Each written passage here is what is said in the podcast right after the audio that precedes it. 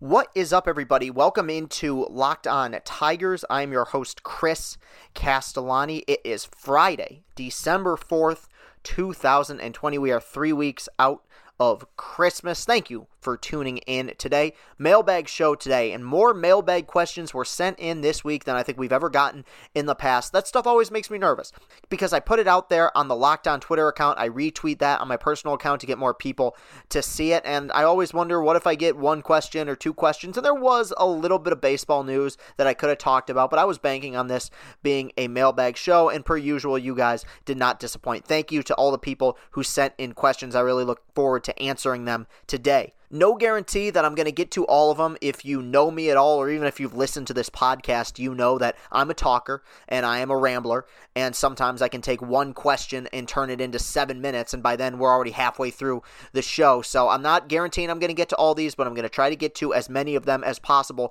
There's one at the end that's a bit more of a personal question.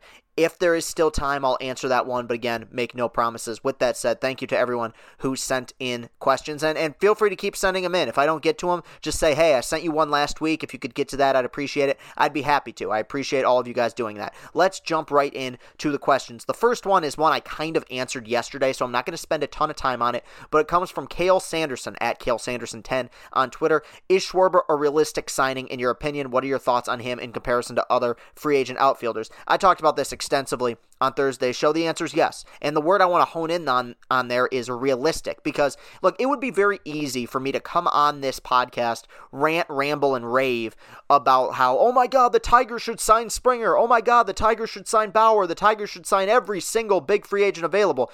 The word is realistic, because you look at a guy like Kyle Schwarber, not going to be a guy that I think is going to cost a ton of money. He'll get a solid deal, but not somebody that you're going to burn down the cash cow for necessarily. I know that's not a term. I just made it up. Whatever. Continue. Let's move on with it. I like Kyle Schwarber a lot. Now, as I've brought up before, the key thing here is you got to worry about filling holes. You got to look at your team. What is this team lacking? What can X player, in this case Kyle Schwarber, bring to your team? This team doesn't hit a ton of home runs. Schwarber does. This team doesn't have a lot of guys who draw walks. Schwarber does. This team needs guys who gets on base. Schwarber does. Like that to me, and yes, there's defense and there are issues with his game.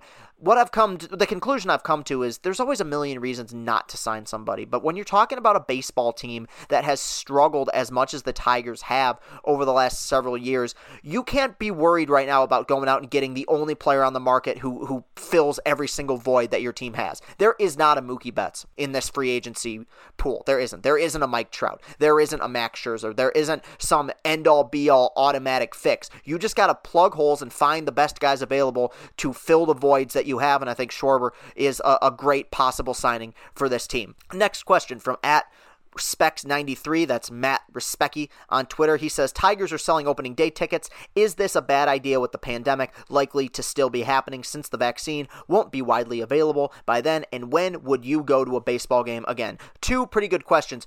Look, unless a miracle happens, and I'm done banking on miracles, especially in 2020, we will not be filling baseball stadiums on opening day of 2021. Now, if the vaccine itself, and I know people don't like it when I talk about COVID, but I have to here, if the vaccine gets distributed at a more rapid pace than I expected to, maybe we could get to a point where Comerica or all baseball stadiums across the country say, we will fill stadiums, but you cannot come to a game unless you've had the vaccine. I don't see that happening, but it is possible. My guess is it will be kind of a slow rollout. We may start the year with 10,000 fans in the stands, similar to kind of what we did in the World Series last year. Now, Comerica doesn't have to worry about that with the ticket sales they've had over the last several years. The stadium will be, or the ballpark will be a quarter full anyway, but all jokes aside, I think it'll be kind of a slow rollout. Like I said, they might start off with, all right, we're going to be doing 10,000 for the first month. All right, we're on to May. Cases are going down. More people have gotten the vaccine. We're going to 20,000, and hopefully, I think their MLB's goal by the end of the season should be, when it comes to the World Series, don't play it in a bubble, play it at home fields and fill a stadium. I think if that happens, if we are filling ballparks by the time the World Series rolls around in 2021, I'll view it as a success. It's such a pain that this thing continues to linger, but there's no way around it now. It's just the fact. And to answer your second question, which was when would I go to a baseball game again, I'm not going to be going to Comerica for a while. And it's self-righteous. It's a self-righteous reason why I chose not to, but I stopped believing that I should have to pay for a product that isn't even making an attempt to be good. Now, if they have a good team this year, if they sign some good players, I may change my tune on that a little bit. When would I go to an opposing ballpark? Like, when would I go to Cleveland again? It's totally play it by ear. We're really going to have to wait and see. A lot of it depends on the vaccine. Next question. This one is at Swift Season on Twitter. He asks, who is more important to the Tigers' long-term future, Torque or Mize and Scooball? That's a very good question. Now, I've talked about from the beginning that the whole basis of this rebuild is built around starting pitching. That if these starting pitchers don't amount to much, this whole thing is kind of meaningless. With that said, the person that I think is most important to this organization's future is Spencer Torkelson. For one, I think the 2020 draft was far superior to the 2018 draft. Maybe I'm off with that, but I feel like there was more kind of surefire guys in the first round of the 2020 draft than there was in 2018. And a guy like Torkelson not panning out, well, in Austin Martin or one of the other guys, the kid from Arkansas who got drafted as second overall by the Orioles, turning out to be a stud, that would be pretty soul-crushing. I've said from the beginning that the basis of the Tigers' whole rebuild, the kind of thesis statement, which is we're going to develop these starting pitchers and they're going to take us to the promised land, I always felt was flawed for two reasons. One, it's very, very difficult to develop starting pitching. And two, you can go out and get starting pitching. I mean, look at the way the Cubs did it. That's like the most flawless rebuild maybe of all time. You could include the Astros in there, but that one's always going to be tainted. The way the Cubs did it, they did it with position players. They signed Lester. They traded for Arrieta. Yes, I believe they traded for Hendricks. He kind of came up through the system there. You signed Lackey. You signed Jason Hammel. Those were all free agent signings. They built that whole thing through position players. I think that these guys, Scooball and Mize, now if none of these guys develop, they're screwed. But if those two guys don't amount to much, I think you could potentially survive because there's always cheap but effective starting pitching help out there. A guy like Torkelson coming up short, not developing, not turning out to be the player that they expect him to be, that'd be pretty darn crushing, to be honest with you, because there are so many people who have said that this guy is a surefire guy. He's one of the best pure hitters to come out of the draft in the last 20 years. The plan is for him to be Mr. Reliable here, and if he's not, then all you're going to have in that system is Riley Green, and if that's the case, that's not really much of a future or a farm system at all, and you're really going to have to spend a lot of money just to kind of fill the voids that you might have in the lineup going forward. So my answer to that, I think Torkelson is more important to the team's future overall. So that will do it for segment number one. When we return, I will answer a few more questions. Thank you very much for tuning in. We'll be right back. The improved Built Bar is even more deliciouser. 18 amazing flavors, 6 new flavors, 12 other original flavors. Bars are covered in 100% chocolate, soft and easy to chew, and Built Bars are healthy. Built Bar is great for the health-conscientious guy or girl. You can lose or maintain weight while indulging in a delicious treat. Bars are low-calorie, low-sugar, high-protein, high-fiber, great for the keto diet. Go to BuiltBar.com and use the promo code LOCKEDON and you'll get $10 off your next order. Use promo code LOCKEDON for $10 off at BuiltBar.com. Coming up on Locked On Tigers next week, you know what we're talking about. That hot stove is heating up. You can look forward to that. I really hope pretty darn soon the Tigers are going to be making some moves that we can talk about. Who are they going to sign? Who should they sign? And who do I hope they will sign? We will be discussing all of that on next week's shows. Locked On Tigers here on the Locked On Podcast Network. And we're back, everybody. Thanks for tuning in on this Friday. A few more questions to answer.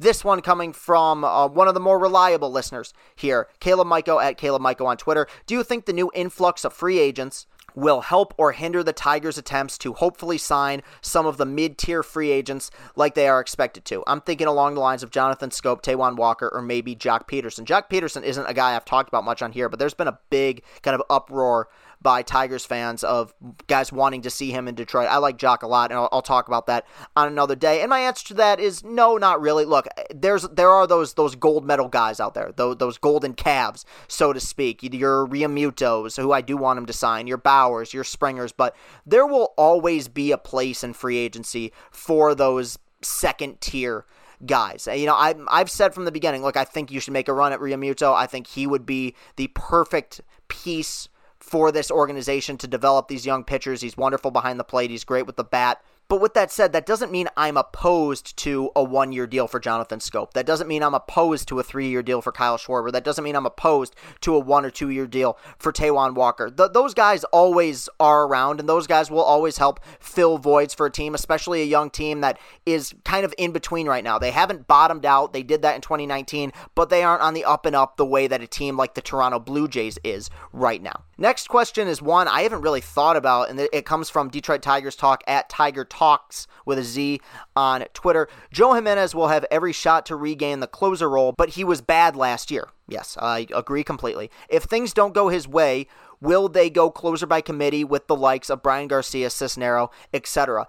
That's a really good question, and a whole lot of it, I will have a much better answer for you in spring training. I don't think that the goal right now is for Joe Jimenez to regain the closer's position. I think maybe when Gardy was here, that was kind of the message that was preached by the organization. Give Joe as many reps as closer. Let him save a lot of games. With the way he struggled last year and with the way he struggled in 2019 and really in the second half of 2018 as well, he hasn't earned anything. My guess, honestly, next year, I think AJ Hinch from day one, if I had to guess, will do closer by committee. All of these guys are very flawed pitchers. I mean, Jimenez, I think, is just downright bad, but all of these guys have serious flaws. You have Cisnero, who was solid last year, but still gives up a fair amount of hard contact. He's in his 30s. Most closers aren't that good into their 30s, to be honest with you. Brian Garcia had a tremendous season a year ago, but as we've talked about many times, there's several numbers that indicate that he got a little bit lucky. Hard hit rate, FIP. He had the lowest strikeout rate of any reliever in baseball last year, as good as he was.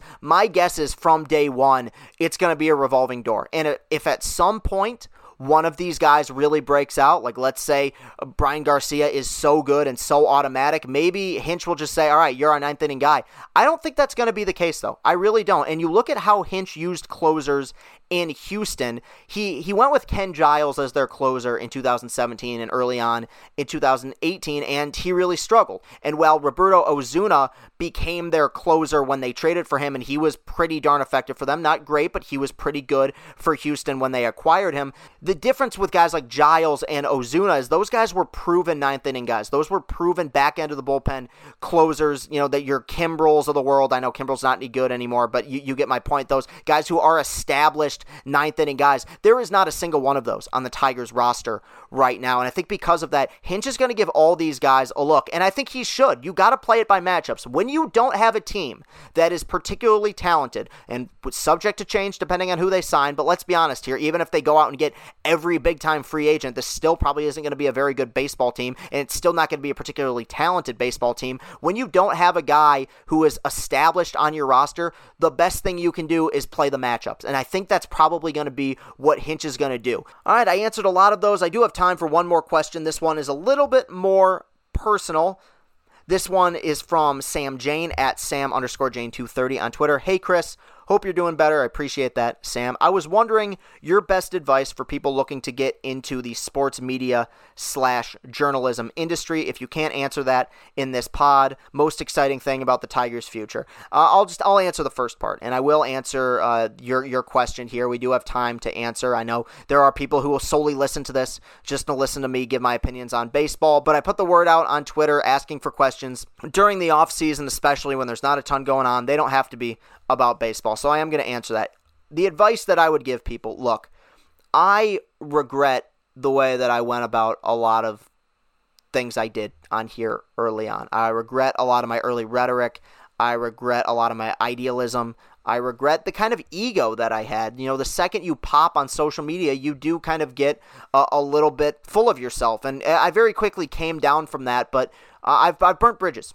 I have. And I do have regrets. I don't believe anyone who says, oh, I have no regrets. I think that's insane. To have no regrets means you've lived a pretty cushy life. I have a lot. I have a lot of things that I wish I could take back, a lot of things I said that I wish I didn't say. But I do think there are pieces of advice that I can offer you that I believe will help. The biggest one, and it's what got me noticed back when I interned at 92.1 FM in Lansing under the great Jack Ebling, do your research. Know the numbers, know the players, know the statistics, know the situation. Be so smart, be so knowledgeable that they can't ignore you. Be so knowledgeable that you don't just become some random intern. You become a name that people know. That's what I was fortunate with. Avoid misinformation. Now, there's going to be opinions that people are going to disagree with. That's the nature of the beast. I'm talking about when it comes to objective facts, don't get them wrong. I remember early on when I was interning for Jack, I'm not going to say who it was because I like this guy quite a bit, but he was talking about how the Tigers in 2015 were reminding him of the 2007 Detroit Pistons when they got swept by the Cavs in the first round of the playoffs that year. The problem with that statement, it wasn't 2007. It was 2009. So that your argument is completely compromised because I'm spending the rest of the segment thinking to myself, wow, he was wrong. The first thing he said was wrong. Why am I supposed to listen to him? You're going to make mistakes, but always, always, always own up to him. Always say if you're wrong, hey, I was wrong. I've done that before on this pod. I've made a mistake or two, and I've come on the next day and said, hey, I want to apologize for that. You know why? Because it drives me nuts. I hate being wrong about things that are objective fact. Opinion, you can look back on and say, hey, that's how I felt in the moment. I feel differently now, but facts are facts, period. Be passionate. Have energy. If you're on the air or even if you're off the air just talking, passion carries you a long way. I don't really listen to much sports radio anymore, but back when I did listen, it would always frustrate me when I would listen to people who would just be so blasé with their opinions. It's like you are doing something that so many people, men and women, would love to do, love to talk about sports for a living. Be excited. Passion carries you. Passion is exciting. It's fun. It gets people's attention. And lastly, and I learned this the hard way, it's okay to question other people's opinions, but be nice. Be kind. Kindness does carry you. Unless you are some transcendent generational talent, for the most part, people are going to be more inclined to want to work with you if you're nice to other people, if you treat them with respect. That's the truth. It's like that in every industry, whether it be fast food or the film industry. Like you hear about these actors that are so difficult to work with. Well, a lot of them don't have careers anymore because no one wants to put up with their BS. And yes, of course, there's those people like a Christian Bale or a Joaquin Phoenix who may be difficult on set, but will give you some incredible product on screen. Those are the exceptions and not the rule. And it's the same in the broadcasting industry. I have not always been nice. I've been combative and I've been confrontational in the past, and I burnt bridges because of it. So my suggestion to you is, you know, do the best you can to not be like me. Do the best you can to not make some of the mistakes I did. Don't be like me. Be better. But be nice. If you run into somebody who recognizes you, shake their hand. Get a picture with them if they ask you for it. It's fun. What I do on here is a privilege. I don't overlook that privilege. And yes, sometimes life is really, really annoying and frustrating and difficult, but for 15 to 20 minutes a day, I get to talk about baseball. That's a privilege, and I enjoy it, and it's why I'm always energetic. It's why I'm always fired up. It's why I'm always passionate, because it's a gift, what I'm allowed to do on here. So that's my advice. I hope it helps you out, Sam, and I appreciate everybody sending in questions today. I was happy that I got to all of them. That will do it for today's show. You can follow me on Twitter at Castellani2014. That's at CASTELLANI2014. You can follow the show on Twitter at Locked On Tigers. While you're at it, go to Apple Podcasts, go to iTunes, leave a positive written 5-star review of this program. It would be much, much appreciated. I hope everyone out there is staying safe during these very tumultuous times. I will be right back here with another show and another week's worth of shows on Monday. Thank you very much for listening, everybody. Have a great weekend, and go Tigers.